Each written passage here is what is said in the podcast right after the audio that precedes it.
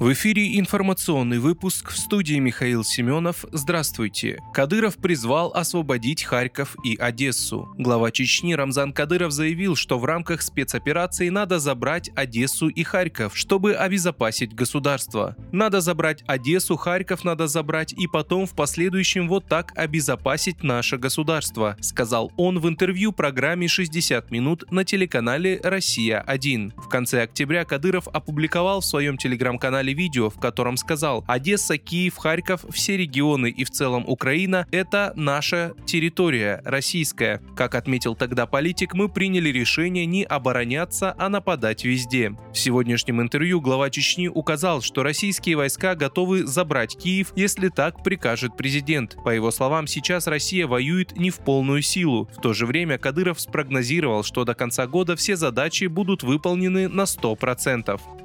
Экономист Евгений Канев заявил, что болгарская газовая компания «Булгаргаз» может отказаться от выплаты России неустойки по газовому контракту. По словам Канева, «Газпром» якобы не выполнил обязательств, что дает право Софии потребовать выплаты неустойки от Москвы. Он пояснил, что Болгария не может оценить, приобретала она газ по завышенным ценам или нет. Для этого нужно знать цену на тот момент в рублях и предполагаемые операции с российской валютой с учетом двух посредников в виде биржи и банка. Лукашенко.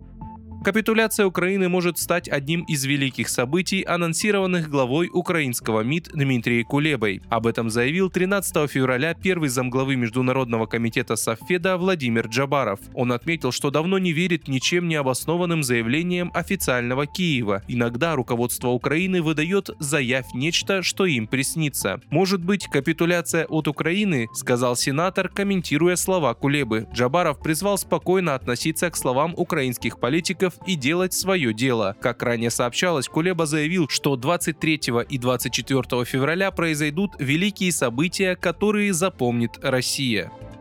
Поставки в Россию из Японии автомашин с пробегом выросли в 2022 году почти на 32% по сравнению с показателем предыдущего года. Об этом корреспонденту ТАСС сообщил в понедельник официальный представитель Японской ассоциации экспортеров подержанных автомобилей. По ее данным, всего в прошлом году в РФ было поставлено более 213 тысяч машин с пробегом из Японии. Наибольшим спросом пользуются внедорожники, такие как Toyota Land Cruiser, сообщил представитель ассоциации. Нам трудно ответить на вопрос о причинах роста спроса в России на японские поддержанные машины. Не исключено, что это связано с их в целом хорошим техническим состоянием и малым пробегом. При этом в настоящее время, по данным японского сотрудника, объемы поставок японских поддержанных машин в Россию стали сокращаться. Он отказался высказывать предположения о причинах падения продаж. Напомню, поставки поддержанных машин стали в 2022 году движущей силой японского экспорта в Россию, объем которого в целом сократился почти на 3 30% под влиянием торговых санкций против РФ. Вы слушали информационный выпуск. Оставайтесь на справедливом радио.